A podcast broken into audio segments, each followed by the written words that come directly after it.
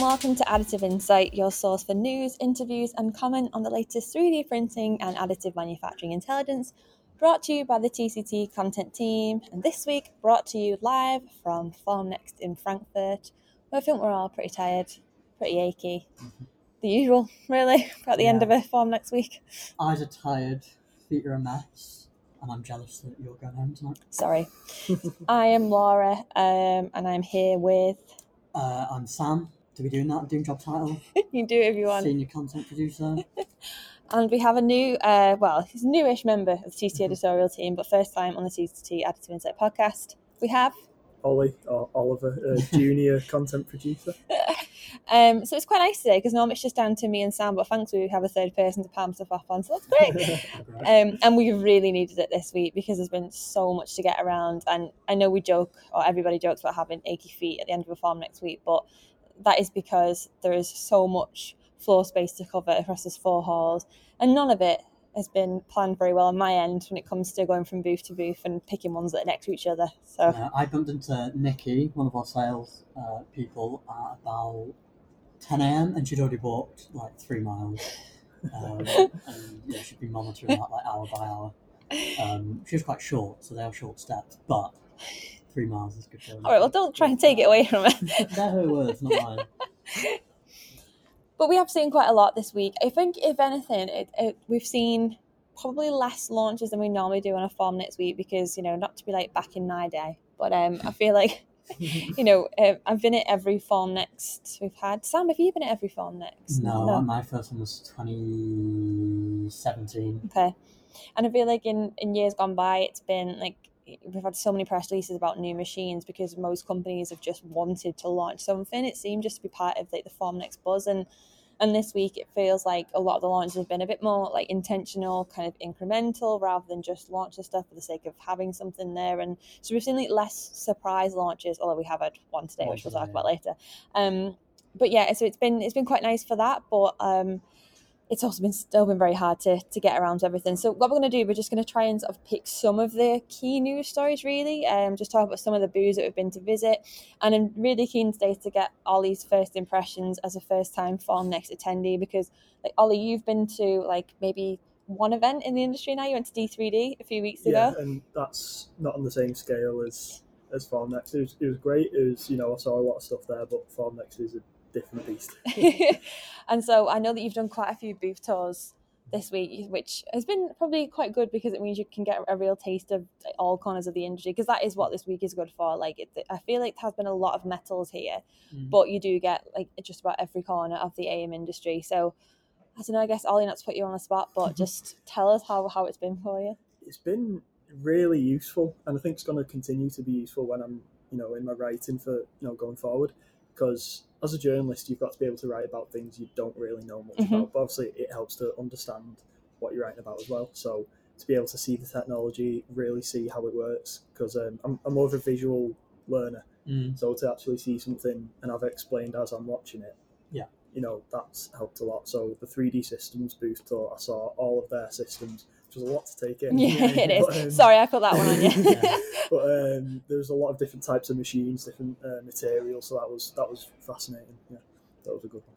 Yeah, I suppose it's been quite strange for you because there's so many things that you like you've written about already. Like I was literally joking to so Jim, who was our head of content and then uh, was one of our VPs, um, who we're still working with on, on this year's conference. We were talking then, and apparently um, Dan in our office has been saying that the volume of articles that you've produced already, Ollie, is just absolutely ridiculous. Mm. So it's kind of funny to think the amount of things you've written about what I haven't actually seen in person yet. Yeah, And I know you've gone to a few booths today where like you've you've interviewed a company and you've gone and brought them a magazine. So it must be quite nice to actually go and just see that in person now and see some of the machines running properly. yeah, definitely.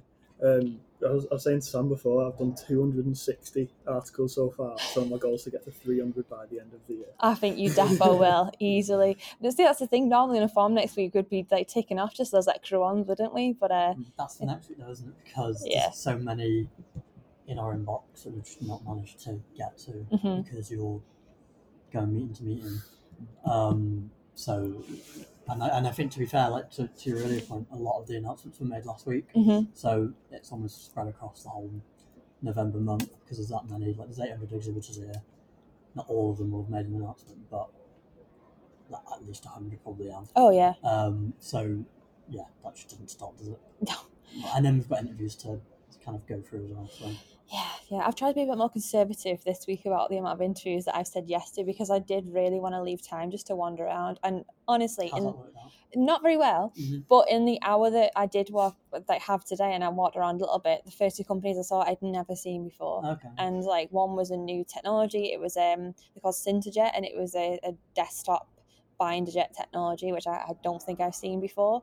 Um, I saw a few parts now. I didn't actually see the, the machine running, obviously, but um, that was pretty interesting. And then there was another company that I saw. Uh, I can't think what they were off the top of my head, but anyway, the point is, it was quite nice just to wander around and see things that I hadn't spotted because I think what we're all quite guilty of is because we get a lot of that news in advance. They're the things that okay, we'll, we'll go see them. We'll go we'll go find out a bit more about that. We'll go do an interview, and you don't really then just take stock and just have a look because I stomp through these halls. It doesn't help I've got massive shoes on, but like, but and I don't notice anything. The amount of people I've been to, you blanked me before in the hallway. I'm like, I don't look at anything else. I'm just tunnel vision to the place I'm trying to go to. Um, so you just don't really spot an awful lot. So it has been quite nice just to see, even if, though it was just a couple of things, just to see that. That might just be your eyesight then. I mean, it is. I'm not. You don't got glasses I've not worn glasses all week. Okay, I, like, I have sort of a question I do want to ask, like, because I am finding it really hard to put a theme on this week's event. Like, normally we'll come back and we'll spot some key trends and we'll say, like, oh, there's a lot of people talking about that. And there's been a few things, but I don't think I can really put an overall takeaway on it. Can either of you? I don't think there's one single thing that everyone's landed on. I've heard a few. Um, quality seems to be a big one Mm. that the industry needs to. I mean, I, I think they do. I think they get it, but it's that thing of you, there's always room for improvement. Um, and so I've had a few people mention quality. I think materials will continue to be. So you know, when we say there's not been too many launches, what we really mean is there's no new machines, Yeah. or not too many new machines. And I think that's because really the enabler at this point is more materials, both well mainly polymers, I would say, but for both. Um, and then supply chain keeps coming up, but not necessarily in a um, not a negative, but not a not a just a you know baseless platitude. It's Yeah. actually COVID happened. We saw um, the potential that between that and actually arriving at where we think 3D printing can have a real impact, there's a load of work to do within the AM industry and within the rest of the manufacturing industry in terms of understanding and then implementing. Yeah, catch chuck a 3D printer in a room and then Yeah, there you go. yeah, that I mean, everyone would like that. Some people probably think that's the case. Some people in here probably suggest that's the case, but that isn't the case. And so that's going to take a lot longer to actually come to fruition. But the point I think that I've heard made is as a manufacturing space, we weren't ready for COVID and that crisis, but the aim is to be ready for the next one hmm um, and that's on people in the um, exhibition spaces and, and I guess the people walking the floor buying the machines. Mhm. Um, and that's, I guess that's an education play.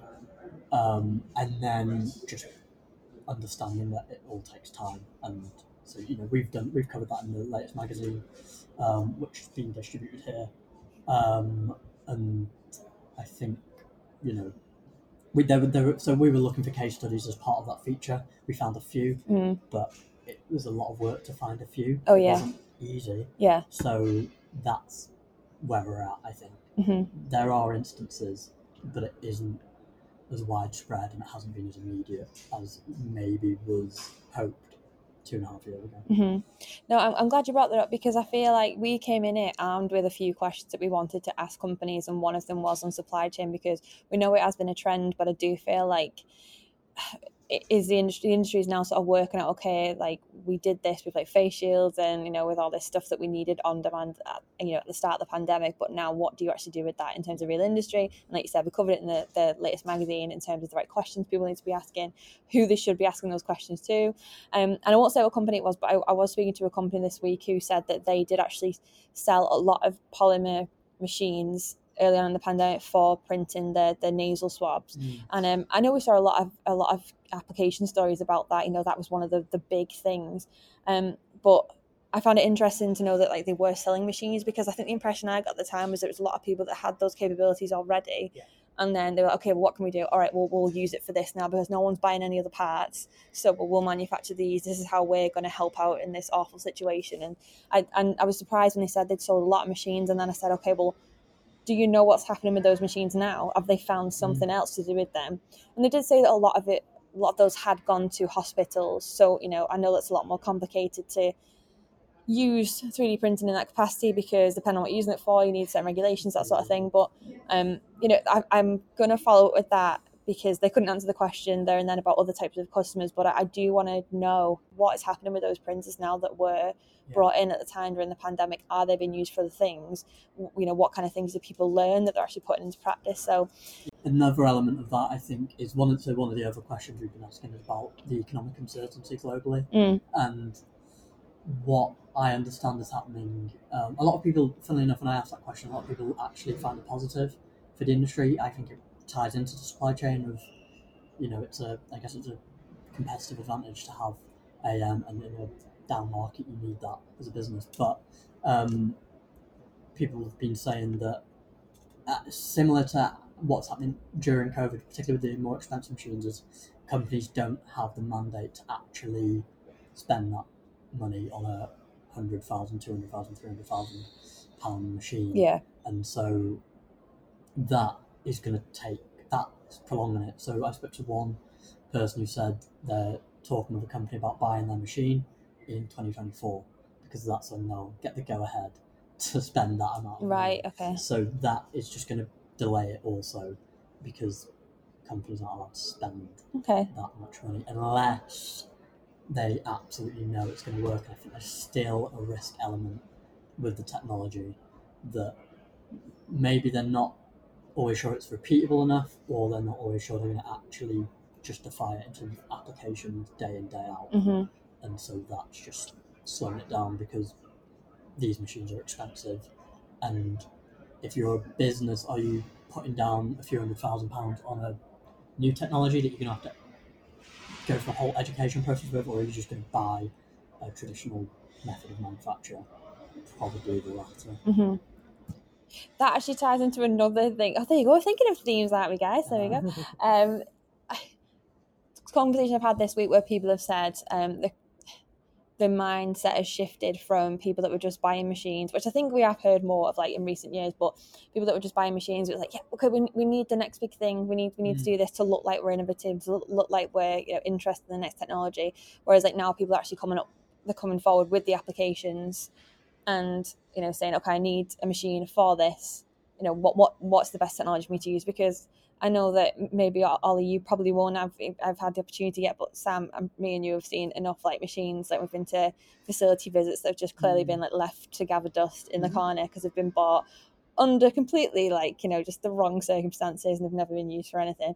But thankfully now people seem to be asking the right questions, and you know we. we we, we have kind of seen like an industry that has been like have this amazing technology but more looking for an application and now it seems to be the other way around which is very good I think as well on, on the innovation thing, like if you're a buyer and the technology continues to improve. So if you're in the market for a new phone, how often do you hang on for a month or two because you know the next iPhone's coming out? yeah So if you're a button, that's a you know a thousand pound purchase compared to a hundred thousand pound purchase. But if you suspect that, um, and I know companies usually are good with upgrades and that kind of thing, but I'm sure that comes with an added cost that they don't tell us about. Mhm. But you're going to hold on until the innovation steadies a bit because you don't want to buy it and it becomes obsolete within, let's say, even three, or four years because that's not how you buy machines. It's not how you, like, as a manufacturer, want to do your business. You want to know that that machine's good mm.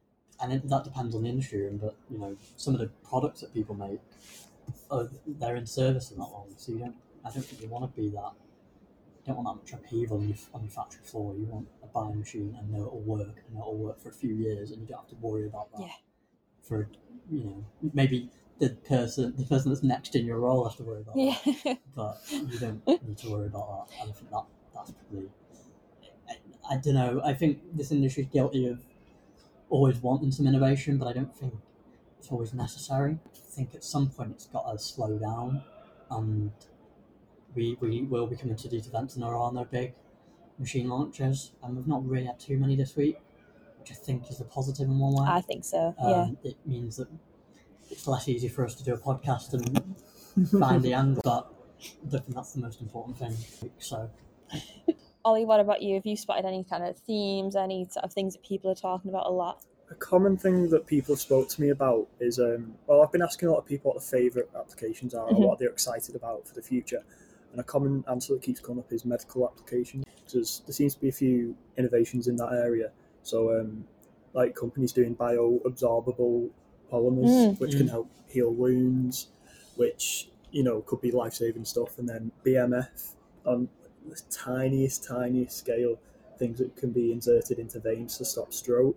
I've seen, I've heard a lot of people talking about being excited for the future of medical applications.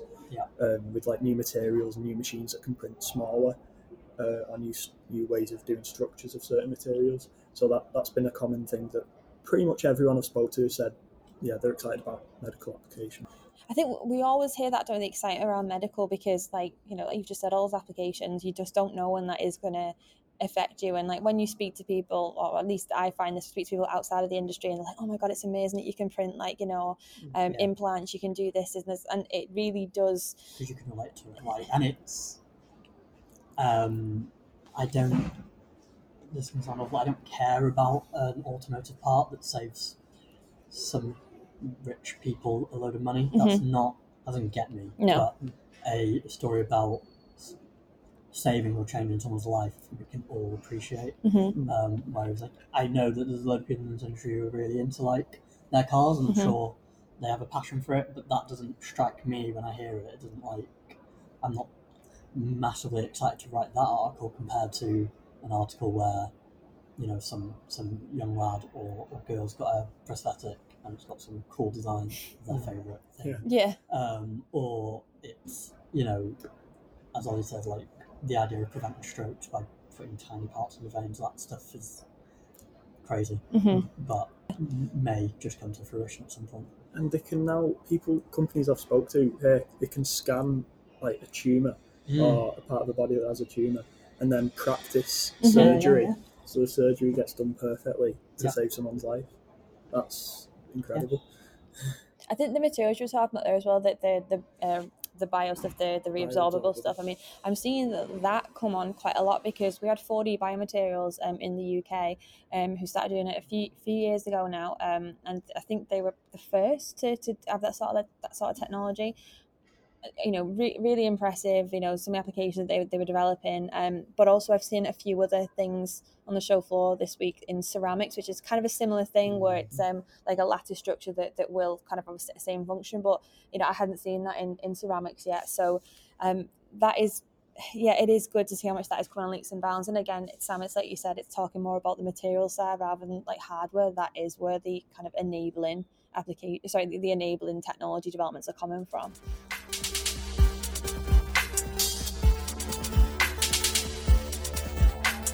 Today's episode is sponsored by 3D Systems.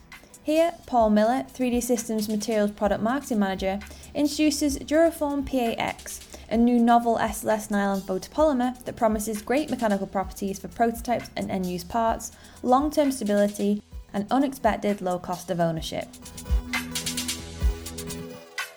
Duraform PAX is a new family of products that uh, we developed in partnership with uh, EMS-Grivory. And what we're really excited about is its innovation in a space where there hasn't been a ton of types of materials. Duraform PAX is durable, it's tough, um, it has really high elongation, and is really flexible. So it opens up a lot of application possibilities. It prints at a very low temperature, which is actually one of its strengths because it's easier on printers and has a really high recycling rate. What we're also really excited about is some of the operational benefits.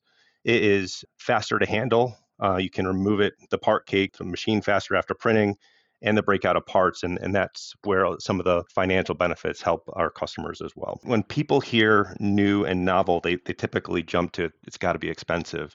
Um, but but our pricing strategy with Duraform PAX was intended to encourage adoption as a go to material, particularly for those customers that are looking for prints with unspecified properties. So you, you still get all those great mechanical properties that we, we talked about, but at generally a lower cost. And then it's the operational benefits. It's the ease of printing, it's the operator intervention, the less service. You don't have any sublimation, which is one of the big challenges people experience with PA11s. Our customers have come to us and said they're really excited to be able to offer an SLS material uh, to their customers that, that they can ship within 24 hours, which is, is truly remarkable.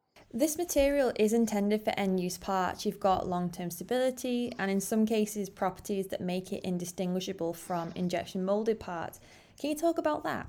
Today we have two different variants and it's a family that we expect that will, will grow in the future. We have a, a, natural color and a black color. We've tested the color and the mechanical properties out over five years for indoor and outdoor over uh, a year and a half and the tensile strength the elongation and color all hold up from the look and the aesthetics of the material, particularly when you vapor hone it, you're able to get some translucency that opens up new applications. So anything where you're trying to look at liquids and anything with thin walls, you'll get that really nice translucency. It's, it's been described from our customers as looking like a, a rigid polypropylene. For the black material, uh, instead of the translucency, you get an additional sheen. So some of these sample applications that we've made is we've introduced texture onto the parts and then vapor honed it. By doing that, it really looks like an injection molded plastic. One of the examples I like to talk about is some of our engineers that work on all these different materials in, in our office and showing these uh, vapor honed SLS parts. People are shocked to believe that they're, they come from SLS. To learn more, head over to mytct.co forward slash 3ds pod or visit 3dsystems.com.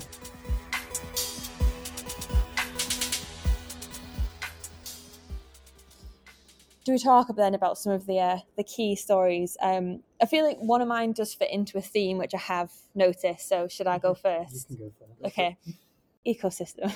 that is a word that I've heard a lot more of this week, and I think there's a, a lot of companies want to put that word across because while we're not seeing like massive machine launches, we are seeing more announcements around developing out ecosystems with um, software and materials companies um, coming together, mainly around software. Actually, um, the fact there's been I don't even know how many software announcements we had this week. I mean, Dyndrite alone have announced about six different ones um, to do with the um, latest part of a fusion uh, mm. toolkit, which they've just announced now for, for end users. I think it's the first product they've got like this, but um, they've announced that with support from several uh, part fusion vendors like Renishaw, um, SLM Solutions, um, and then we're also seeing companies like Oqton made an announcement this week with DigiFabster, which is an online um, like an e-commerce platform for digital manufacturing and they're integrating the capabilities. It's like a um, AI AI powered um, intelligent MES platform. They're incorporating that into their capabilities just to really like you know push forward the ability to um, order parts on demand and get it right.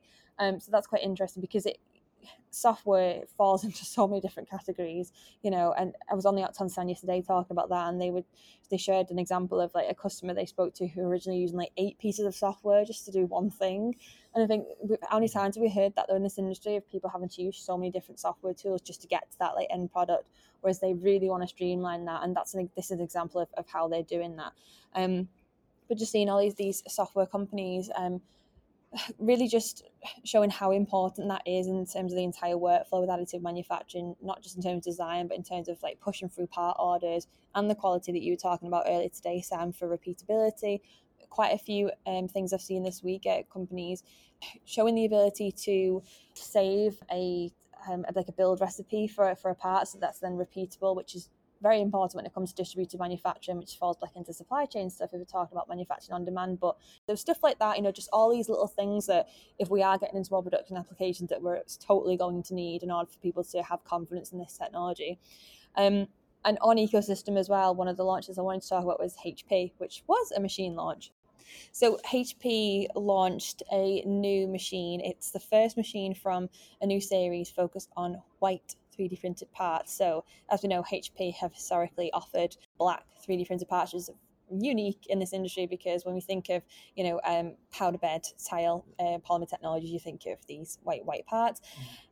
And with this, they're seeing huge demand for this. Of course, they are, especially with things like consumer products where you want to customize with certain colors. And they've obviously got their partnership with DyeMansion, who they use for um, dyeing their products. Um, we've seen all these wonderful, like vibrant colors. DyeMansion can just do just about every color under the sun for uh, HP and uh, multi-jet fusion technology.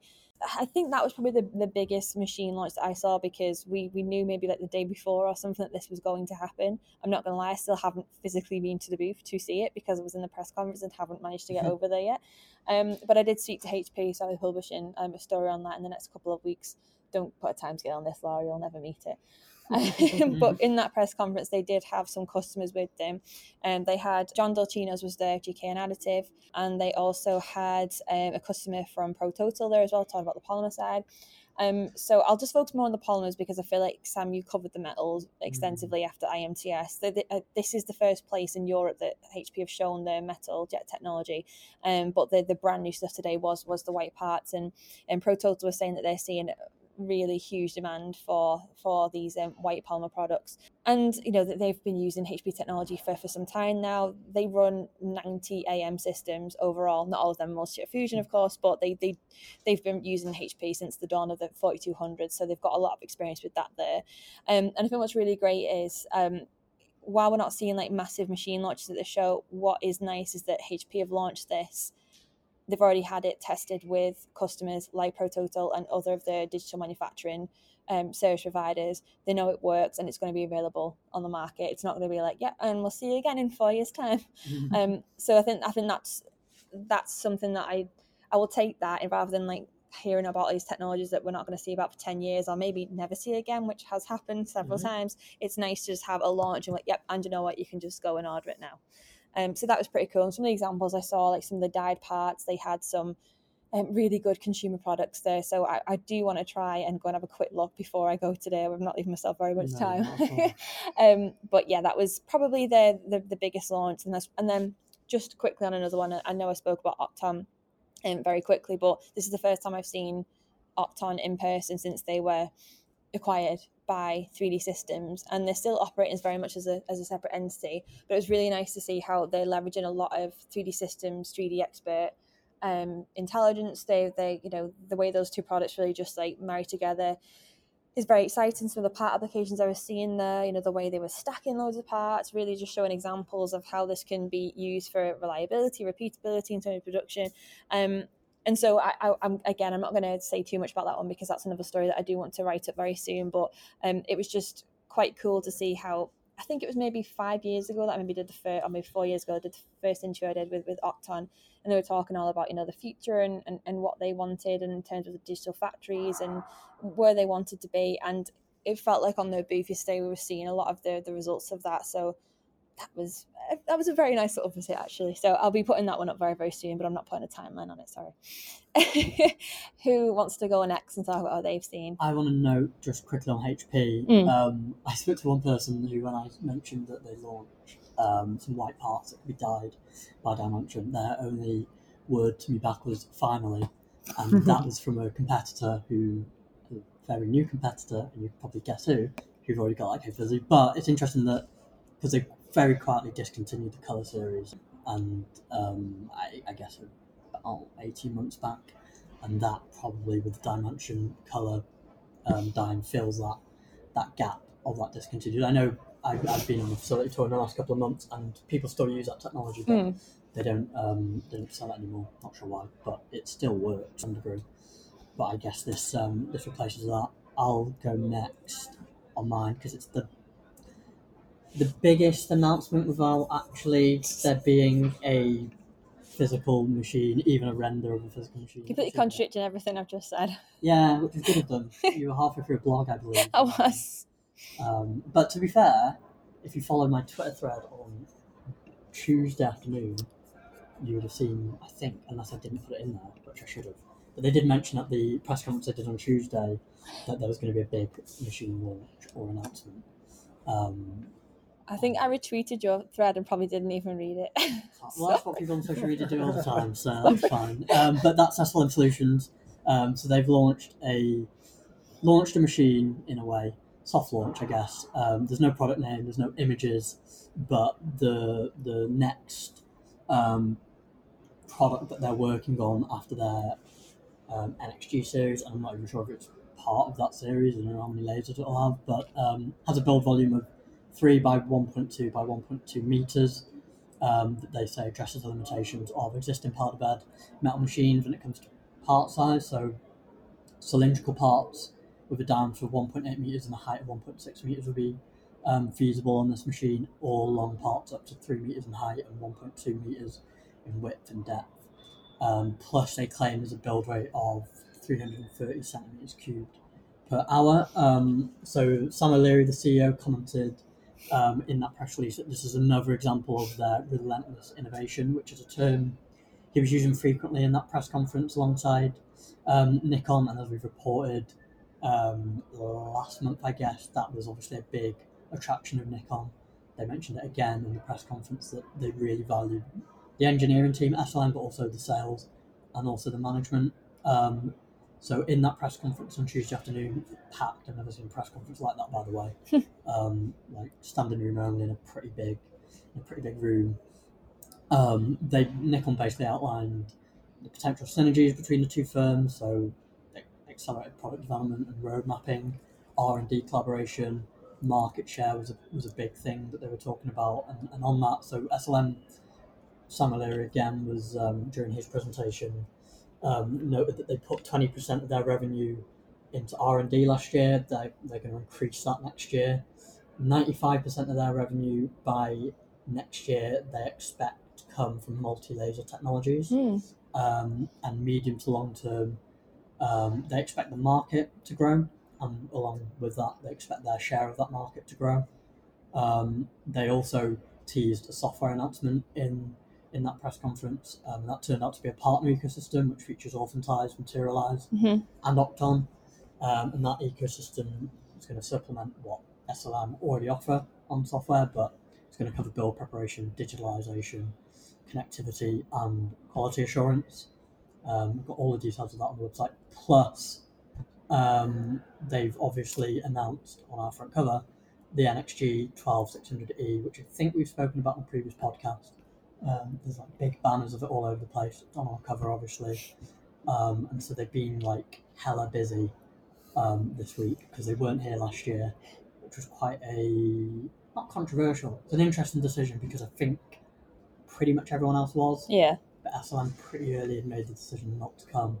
And I think with that last announcement today, which like three hours before we started recording this, um, with that um, machine with no name and, and no no image, um, I feel like they've kind of, you know, stole the week in terms of news. hmm Um, so so there was that. There's post processing as well, just quickly. So AMT and DyeMansion um, both have made a series of of announcements this week. So with a number of partnerships on the collaboration theme you mentioned. So DyeMansion have launched a cloud-based and browser-based um, application called the DyeMansion Workflow, which offers live monitoring, custom alerts, workflow analysis. Um, AMT have launched a new sustainable FDA-approved chemistry for vapor smoothing, which I think was basically FDA FDA approved before they've even launched it, Mm. um, which is quite interesting. Um, but they've also both announced surface finishing systems specifically designed to process polypropylene parts um, in the same week. So they both have the same idea there. And basically, MT have developed a proprietary process to combat the challenges around uh, the chemical resistance to polypropylene. And DyeMansion have got a green vapor polishing technology to do the same thing. The motivation behind this is that, that polypropylene products are widely used in industry like automotive and medical and consumer goods, but you can't use the part without undergoing significant surface finishing. But because of its inherent resistance to chemicals and solvents, it's actually quite hard to do with their Mm. standard um, surface finishing products. So had to innovate and um, come up with new solutions and both launched like in the same week at the same event. Um, AMT, I don't know about DyeMansion, but AMT have also al- already had um, some end customers using the solution, validating the process, and um, it's already been successful medical applications like prosthetic devices. hmm Yeah, AMT were one of the other partners mentioned in HP's press conference as well in terms of post processing. And so they're, you know, the AMT and DyeMansion, they're offering um, different things. Um, but I just wanted to mention what, what you said about SLM solutions. Then I feel like um, that that happened and when we were reading the presses I thought wait is this the one that we just had on the front cover Yeah. of the magazine or is this another like bigger machine and we saw like three meters I thought okay that's not the one so I went down to the, the stand just to have a quick look to see if there was any parts there, there, there are no parts on there yet and they did say it's still a few years away from Mm.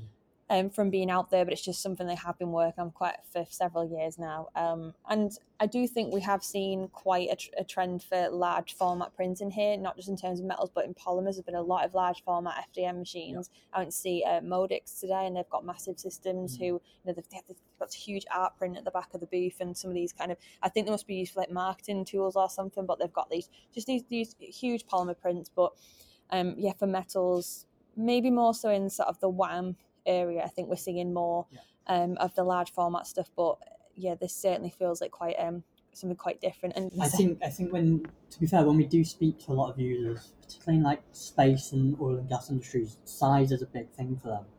But I always think there's a reason why it's you know like, like the industry knows that, but there's a reason why they don't those, those machines don't exist. And obviously, it can be quite challenging to scale these up with a powder bed machine. That's a lot of powder. A lot of like safety and environmental Mhm. considerations you have to make. Plus, there's a productivity angle, a cost angle. Um, but I think um, SLM are obviously making big strides with, with the NXG series. 1.5 meters was the the axis build volume of, of that machine, and we were saying on that podcast that for that type of process, that's quite a big a big jump, Mm. um, and they basically doubled that. Yeah. or will double that when they when they develop this one. And I agree with Wire Arc. Fraunhofer had a big Wire Arc um, platform that's obviously like just inherently scalable, had a robot arm, just like this is just you know this is what we can fit on our booth. Yeah, but yeah. It could be whatever size. Um, we see like relativity in their their technology, and that's just huge. And I don't think you realise it until you see images of like little tiny men Yeah. stood next to it who are probably like six foot three or whatever but um, yeah, that is definitely a, I guess a theme, but and a trend. But it, again, like you know, you, you were telling me earlier that this SLM machine in development, maybe they'll have something to show next year at Formnext. But even that, like that might take longer than we thought. Like when we look at the binder jet technologies that HP and GE have launched, they they set out dates originally, and Yeah. then you know, I guess they had COVID to deal with as well. That that probably factors in, but you know, it's only until this year and for next year GE to actually get those launched, and that'll be six years since Mhm. GE announced that. Um, I know they announced that like day one that they started working on it, but it, yeah, it might take even longer than because it is a big old machine. Yes. so, but interesting that they've announced it. Um, I guess um, because I don't think sometimes I think you get these announcements when other companies are working on similar things, Mhm. whereas I don't really know that. I've not heard any any other companies um, are working on a machine of that size. Yeah. it'll be interesting to see if they do manage to to get something to show us next year. Yeah, when I spoke to the CEO Sam before, and he was he just said, yeah, see, it's our thing now where we like launch a bigger machine like every week. Like, yeah, Defo seems that way, Yeah. doesn't it? So maybe it'll be six meters the week Sure, after. sure Who knows? engineers are very pleased with that Yeah. when, when that comes down from the top that they've got to they've got to go again with another bigger machine, doubling exponentially every two weeks. Ollie, what about you? Any other um, big announcements you want to talk about? So an interesting one that I went to was uh, Materialise. So they were announcing seven new technology partners for its co-AM platform. Mhm. So they've now got ten technology partners in total, and some big some big names.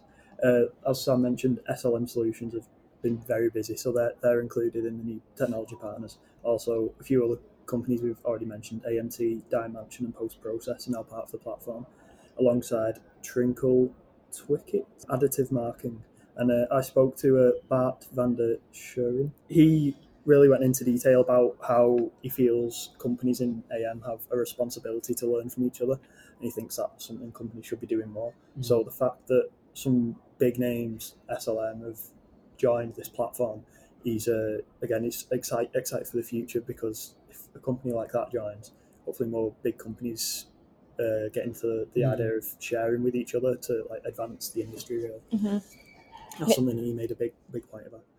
Materialise are so good with that. I think I went to one of their conferences a few years ago, and the whole theme was it was the word wasn't collaboration, but it was some kind of play on collaboration. Um, and the whole conference was like, you know, it was all about their end users, but you could really see that thread like weave all the way through it. And Mm. I think they genuinely do believe that because again, they, they're a software company. It is the glue. They've called themselves for years the backbone of the AM industry because so many people use not just it's not just like the you know it's not just design software it's not just support structure it's the stuff it's the stuff that machines run on it's all the stuff in, in the background as well so you know there's so much of that where like that that is true so i think that the fact that they do want everyone to collaborate and learn from each other is, is a really good thing and and this co-am platform now with the the stuff from Link3D too Yeah. that's only going to extend that e- even Mm. more so i think this is a really interesting development They've always got right from the beginning like the importance of being agnostic. mm-hmm. Like they must like when you think about the amount of M and A that's happened throughout the whole like thirty plus year history of the industry.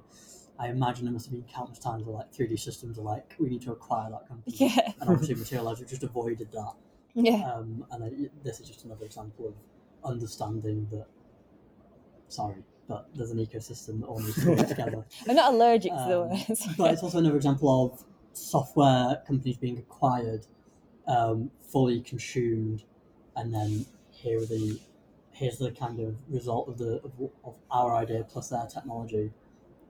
Markforged have done the same this week with uh, Teton simulation, um, which we um, did an article on earlier in the week, and that's now just a like a tab of the Eiger software. Mm. Um, and funny enough, I was speaking to Hexagon earlier this week, and it's like a lot of their software capability powers Eiger.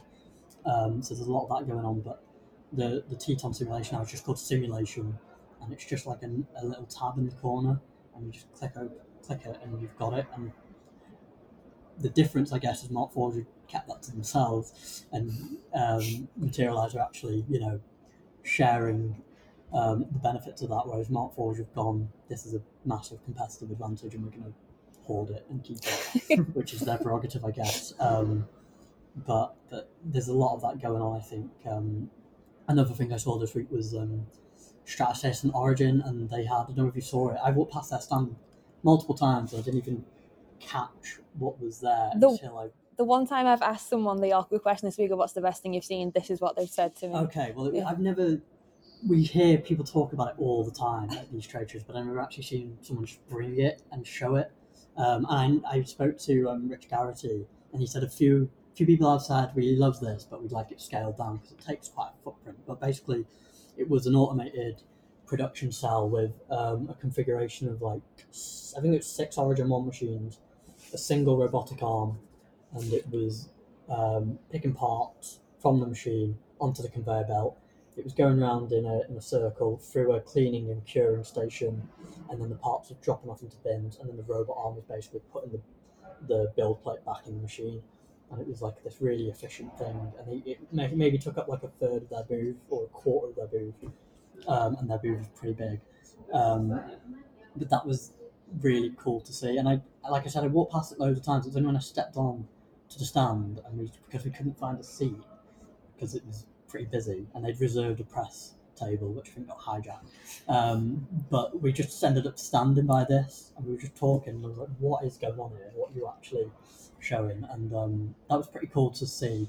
And I think um, they were saying they're not selling that as a solution, but that's just like it's basically this is when we talk about these things, this is what it looks like, and this is what it can look like. Yeah.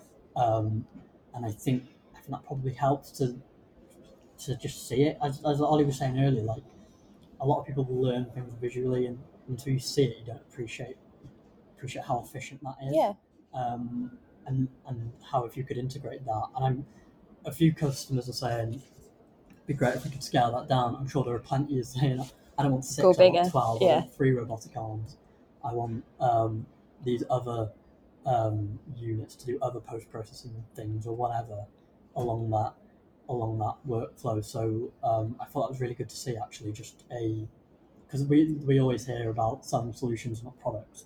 Maybe maybe it's time we start exhibiting solutions as well as products, and that might actually help you to sell. Because I've heard a lot of people this week say, um, and I've heard it before. Um, in fact, it was um, it was the new Fortify CEO. he said that um, his first impression of the industry is that we focus on the what.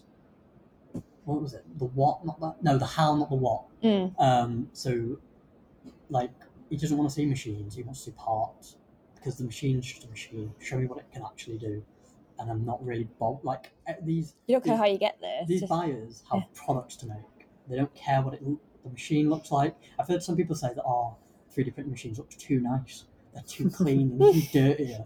But um, but I, I thought that was an interesting point. Like he, he thought that the um, the industry portrays it in a way that he and he's not from this industry. He's got other other experiences and he's, he's quite a um, he's a really nice guy, but his expertise is basically in growing businesses. That's what he's had to do at Fortify. Um, but his first impression was that this industry is too focused on the machines. And I think we are. I think we all geek out on the machines Well, that's what we talked about the start. and the yeah. processes. Yeah. And it's but it that's just a, a means to an end. The end is what we should be focusing on.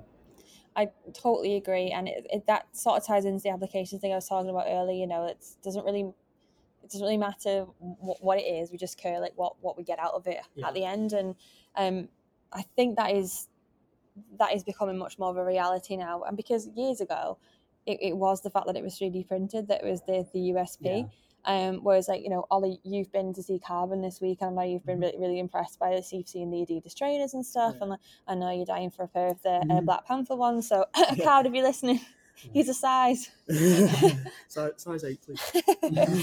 um, but even seeing that, now I've said this several times, but you go on the Adidas website, it does not even say they're 3D printed anymore Yeah. because it's not. It's it's not the cool fact. It's the fact that it's this lattice structure that has this ability to push the runner forward. It's what it does. It's not the fact that it's 3D printed. Whereas Mhm. years ago, it was like, oh my god, wow. And what I'm seeing now a lot, I don't know if you've noticed this, but people who aren't carbon are wearing them. Mm, I have lot- as well. A lot of people who aren't carbon employees wearing them. But another, uh, interestingly enough, another, on the on the whole application not machines point, there's a reason why I think the industry still focuses on machines, and that's because there aren't enough of those killer applications. Yes.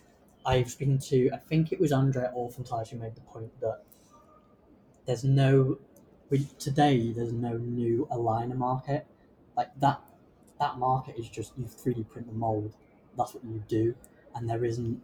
Enough, I think maybe like heat exchangers might be the thing on, on the metal side, but there isn't enough of those. Like there are there are loads of cases where companies are um, finding benefits, but it isn't the industry standard yet. And I think I think when we get to that point where there's an industry standard in all of those key verticals, hmm maybe people will stop. Because to be fair to the exhibitors, it costs a lot of money to um, to ship your machines here Oh yeah. and to and to bring them here. And I'm sure it's a pain in the backside um, to do that. I'm sure it's some poor person's job to have to.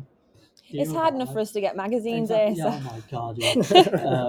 um, thought served a very important purpose in my hotel room. I don't know if I've told you this, but so the plug adapter um, for my laptop, the plug's really heavy, and because the adapter's a bit rubbish, it falls out of the socket. So I've had to stack like nine of our TCT magazines. Don't do this with your TCT magazines, by the way. Definitely read them um, under that to keep it steady. So I've brought them here with the idea of distributing them. I will distribute them tomorrow when I check out. Um, I'm going to go and throw them at people. But they've um, multifunctional magazines. About New selling point. I'll tell Jane in marketing. applications. Applications. yeah. Well, has anybody else got any other cool things they want to talk about? Not relating to AM. Got plenty of cool stuff to sure. Well, I'm going to go off to the airport soon. What are you guys going to do? Are you going to go to the I think we'll probably final I party? think we'll go to the uh, yeah. I think we'll yeah schlep to the final party in Hall Nine for Okay. a little bit. yeah. Then I don't know. I mean, it depends what the weather does because it's like chucking it down. I think Mhm. so. Probably avoid that for as long as possible. Yes. Um, that seems like a good idea to me because before it felt like the roof was going to come in. It did. crash down. Yeah. It's that- that'd lovely. be nice. It- yeah, it's good. Okay, well, thank you very much for listening. We will have more stories from Formnext over the next few weeks. And thanks again for listening. If you like what you hear, don't forget to subscribe wherever you get your podcast. And for more additive insight, make sure you sign up for our weekly newsletter to get the best AM news stories delivered straight to your inbox every Sunday and receive your free print subscription to the mag, which you can also use as a stacking holder for your heavy Mac chargers. so, thanks for listening. See you again next time. Bye.